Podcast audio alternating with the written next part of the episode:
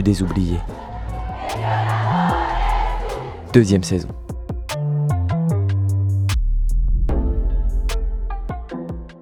À l'heure où les médias dominants entretiennent un voile d'une désespérante opacité sur nos horizons, il nous a semblé urgent de changer de prisme. Le monde est un océan qui se soulève. Au cœur de ces vagues règne ce qui fait de nous des êtres vivants. Écoutons déferler cette écume.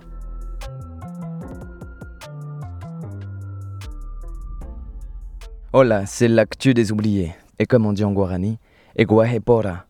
Cette semaine, nous partons au Paraguay et en Colombie pour parler notamment des luttes des peuples originaires.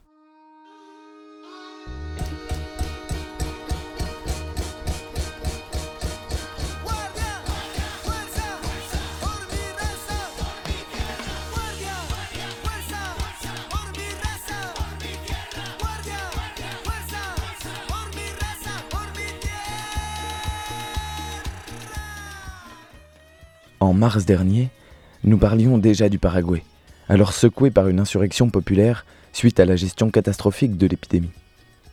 La politique néolibérale, cause d'un système de soins à deux vitesses, était déjà pointée du doigt. Et en ce début octobre, si c'est la problématique agricole et foncière qui soulève les foules, le fond du problème reste le même.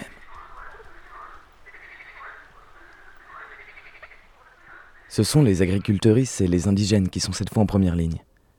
En cause, le vote au Parlement de la loi Zavala, qui augmente la peine de prison encourue pour l'occupation illégale d'une propriété privée. Bien entendu, en surface, et là se situe l'argument du Parti Colorado, au pouvoir depuis 1954, cette loi vise à sécuriser la propriété privée, le travail des agriculteuristes, et assurer aux citoyens que l'État est là pour les protéger. Le souci, c'est qu'au Paraguay comme ailleurs, les peuples indigènes et les petits paysans ont été spoliés de leurs terres, chassés de leurs selvas et pampas, qui furent offertes à de grands propriétaires terriens. Cette tendance fut particulièrement en vogue pendant la dictature militaire d'Alfredo Stroessner entre 1954 et 1989, sous l'égide donc de ce parti Colorado, toujours au pouvoir aujourd'hui. La commission Vérité et Justice paraguayenne affirme que deux tiers de ces terres furent redistribuées à des proches du régime, et en aucun cas à des personnes pauvres. Le média ABC estime aujourd'hui que 300 000 familles rurales sont sans terre au Paraguay, tandis que la concentration foncière est en augmentation constante. Teodolina Villalba, présidente de la Fédération nationale paysanne, la plus grande organisation de travailleuses agricoles, avec ou sans terre, confie à The Associated Press que la modification de la loi ne sera pas une solution, parce que des milliers de nos compatriotes pauvres ont besoin d'un morceau de terre pour cultiver. Nous assénons depuis des années la même demande, justice et récupération des terres volées.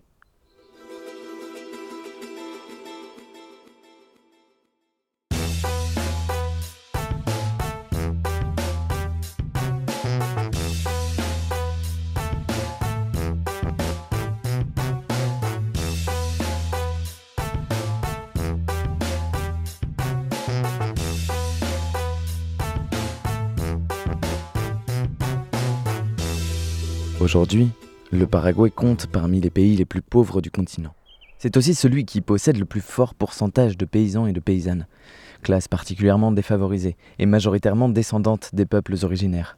Les indigènes, coupés de leurs terres, perdent leur droit à exister comme ils l'entendent, à se nourrir, à éduquer leurs enfants.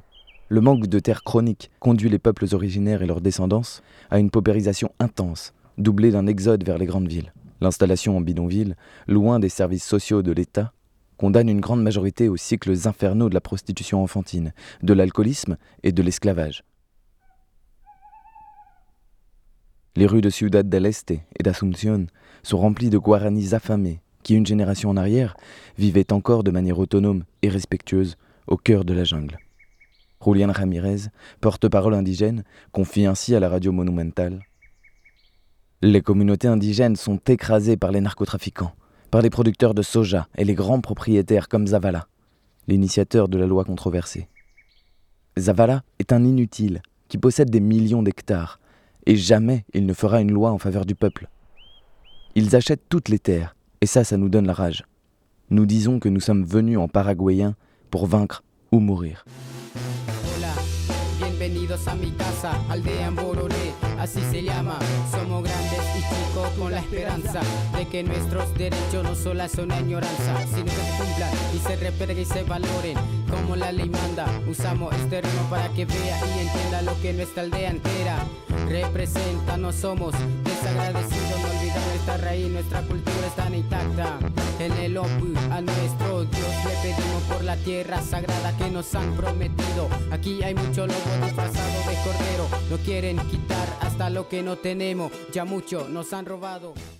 Et pour lutter contre ce génocide qui ne dit pas son nom, le moyen d'action le plus efficace, partagé par des dizaines de peuples indigènes à travers le monde, est l'occupation des terres jadis dérobées.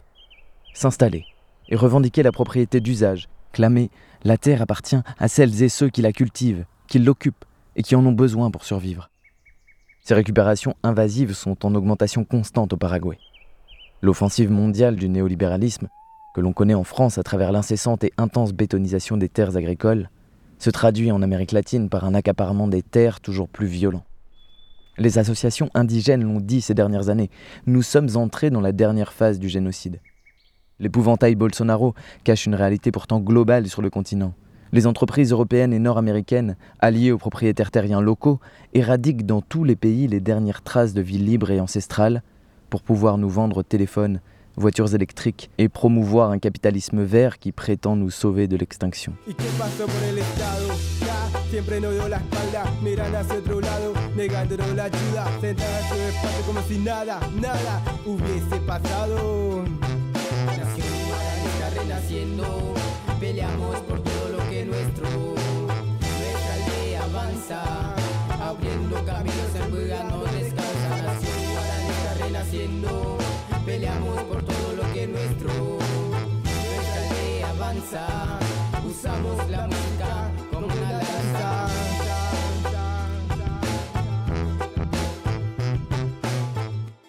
Mais les peuples originaires ne sont plus dupes.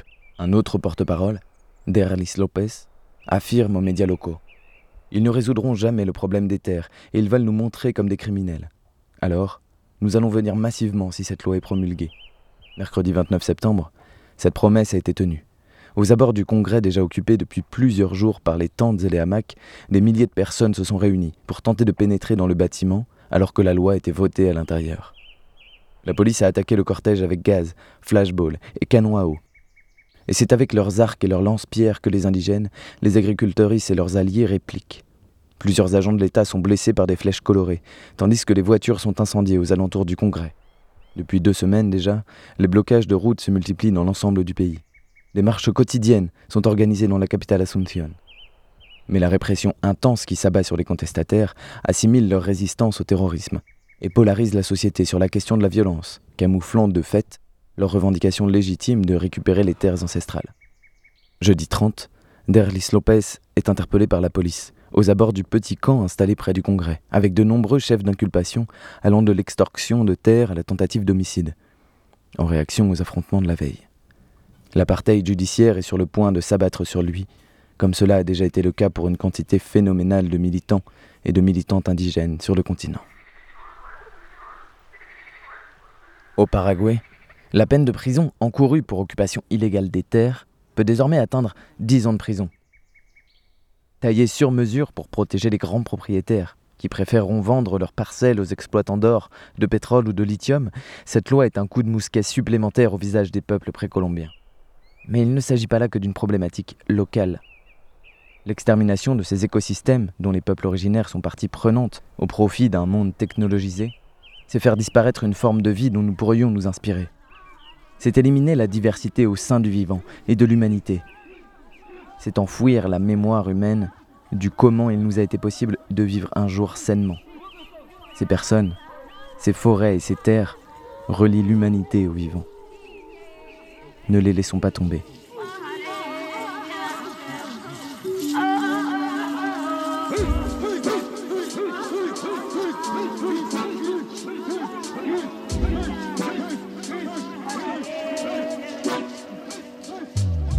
Unidas voces, somos parte del mito. Unidas voces para que no mates mi arbolito. Unidas voces feroces, guerreras, rap y hop resisto. Unidas voces, somos todo el pueblo. Un solo grito. Realidad disfrazada, alienada. Quien se opone a que la tierra sea destrozada. Quien no entiende que el negocio que trae sangre siempre falla. Quien no entiende que mi cultura está siendo violentada. Del volcán aliada desde hace mucho tiempo. Siempre comprometidas con las luchas de los pueblos. Hoy no vienes a quitarnos lo que es nuestro.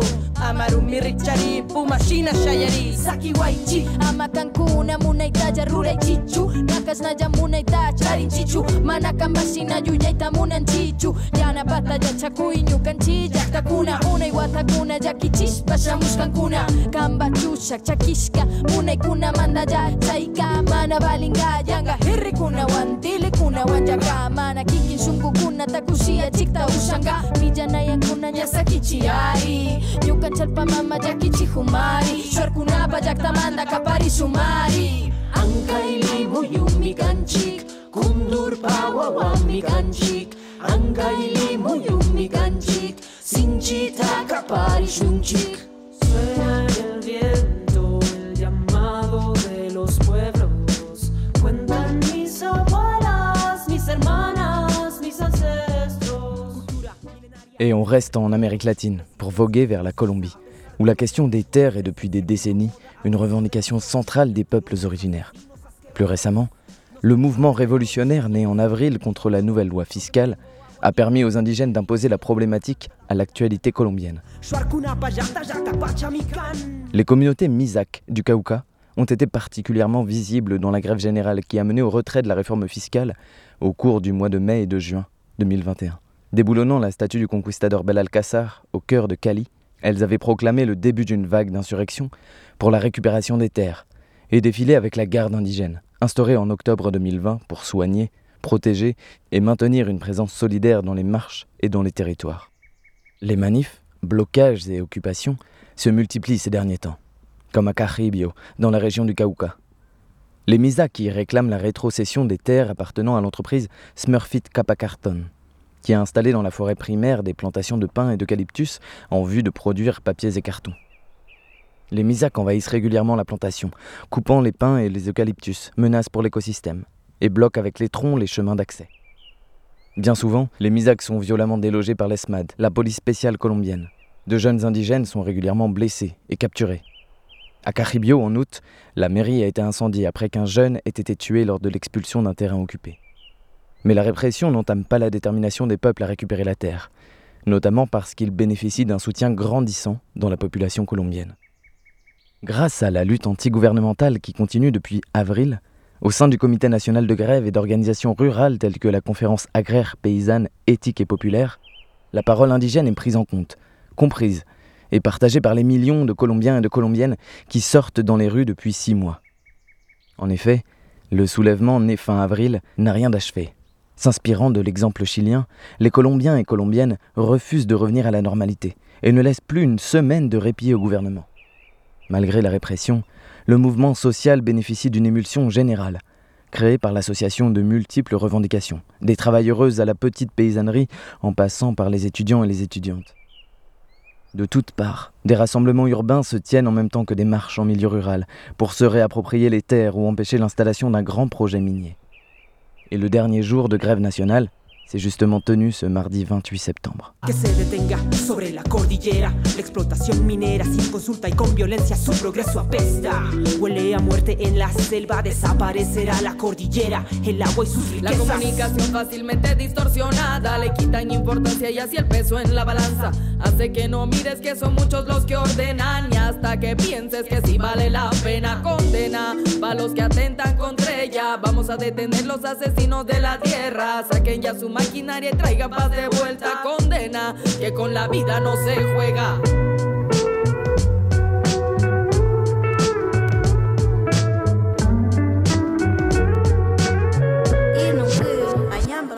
Bogota, fin d'après-midi. Un jeune encapuchonné sort des gaz, emportant un bouclier de police brisé en deux. D'un geste nonchalant, il le jette au sol, tout en tenant fermement le sien sur son épaule. La grève, appelée par les centrales syndicales ouvrières, les organisations professorales et par le comité de grève nationale, a réuni une fois de plus des millions de Colombiens et de Colombiennes dans toutes les villes du pays, ainsi que dans les zones rurales. Dans la journée, les cortèges festifs et dynamiques défilent, occupent la rue, tiennent les grands axes routiers face aux assauts de la police. Les bâtons rouges et verts de la garde indigène résonnent sur le bitume, sur la terre, et s'envolent avec la promesse de ne plus se taire. Toutes les luttes sont là. Sociales, féministes, LGBT, indigènes, paysannes. Les occupations fleurissent et les murs se pâment de milliers de messages tels que El paro no para. À Bogota, une assemblée populaire proposée par le Conseil régional indigène du Cauca a réuni plusieurs centaines de personnes. Et à la tombée de la nuit, la police tente de récupérer les espaces libérés, provoquant le surgissement de la Primera Linea dans de nombreuses localités. Les organisations des droits de l'homme dénoncent le déchaînement d'une violence inouïe, comme à Bucamarga où la police a envahi une université en provoquant de nombreuses blessures oculaires. Le mot d'ordre de cette journée était pour la vie, la paix et la démocratie. Mais plus concrètement, L'objectif principal du Paro national est d'accompagner les grandes réformes qui sont en train d'être mises en place sous la pression populaire. Après les grèves inédites qui ont secoué la Colombie au printemps et le retrait de la loi fiscale que le président Duque voulait faire passer en force, le comité de Paro national a annoncé la suspension des manifestations le 15 juin. C'est alors ouvert une période de négociation avec le gouvernement pour lui imposer des propositions de loi sociales. Dix projets ont vu le jour au 20 juillet parmi lesquels la mise en place d'un salaire de base pour les familles en urgence sociale, la gratuité totale de l'éducation ou un plan de développement des infrastructures de santé. Mais depuis lors, ces projets de loi sont bloqués par le Parlement. Les différentes organisations relancent donc la grève, surfant sur la récente métamorphose de la société colombienne. L'impact incroyable du soulèvement de fin avril a marqué des esprits. En quatre jours, et malgré des dizaines de personnes tuées par la police et l'armée, le peuple avait fait plier son gouvernement en combattant l'angoisse que celui-ci tentait de faire planer sur les marches et dans les quartiers. La continuité du mouvement a été l'occasion d'une transformation concrète des rapports humains. Désormais, l'appel est à chaque fois entendu, accompagne les grands changements et les revendications locales. Comme l'affirmait en juin Jorge Delgado, membre du Conseil régional indigène du Cauca, au journal en ligne Le Point, le mouvement s'organise et passe d'exigences spécifiques telles le retrait d'une loi à quelque chose de structurel, à repenser la société. Ce n'est pas un changement qui viendra en votant, mais c'est une vraie démocratie qui se joue dans la rue. C'est un moment historique que vit la Colombie, et nous nous devions d'y répondre. Nos exigences à nous, peuple originaire, sont spécifiques, et s'ajoutent à celles des différents syndicats, des ouvriers et des ouvrières, des étudiants et des étudiantes, et aux autres groupes ethniques. Comme au Chili, où la présidente de l'Assemblée constituante récemment élue est une femme mapuche, la Colombie s'est levée au printemps pour ne plus s'endormir avant longtemps. Son peuple a pris conscience de sa force, de sa richesse dans la diversité, et refuse désormais de se faire dicter de quelle manière il sera mangé par les puissants. En se mobilisant avec détermination, ces peuples forcent leurs dirigeants à cesser leur politique mortifère, à mettre en place le bien commun, accompagnent les luttes indigènes et paysannes locales, qui désormais peuvent faire face ensemble à la répression de l'État. Et surtout, toutes ces personnes créent un monde nouveau au jour le jour, conscientes que l'avenir ne dépend que de nous. La tierra sabia, la tierra piensa, guardia, guardia, fuerza, fuerza, guardianes de la vida, guardianes del planeta, de esta tierra herida, de esta tierra nuestra, astros luminosos protegiendo la paz, bastones poderosos, precursores de paz, la voz de la conciencia representada, con resistencia y con un gran ideal, de respetar la esencia de la tierra heredada y compartir amor y justicia ancestral.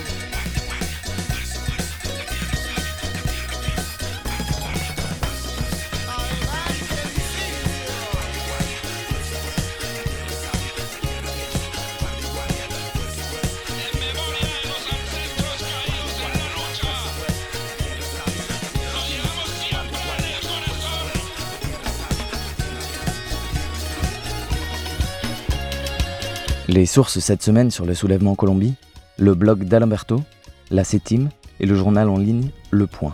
Pour des médias plus alternatifs en Amérique latine, consultez en règle générale sembramedia.org.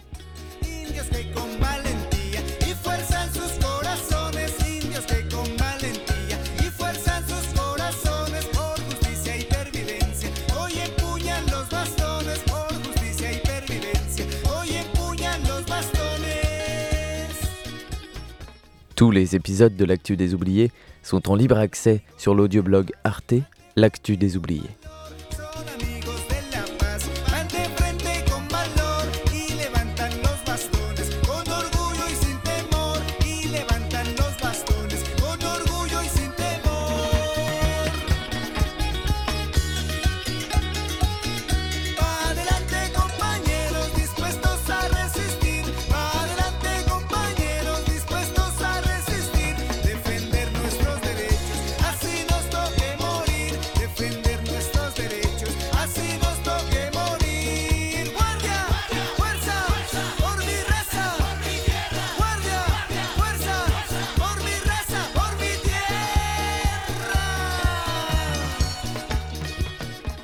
Durant cet épisode, vous avez pu écouter Aequera Andequera des Nations Guarani, Lucha Eterna de Calle Callejera et l'hymne de la garde indigène.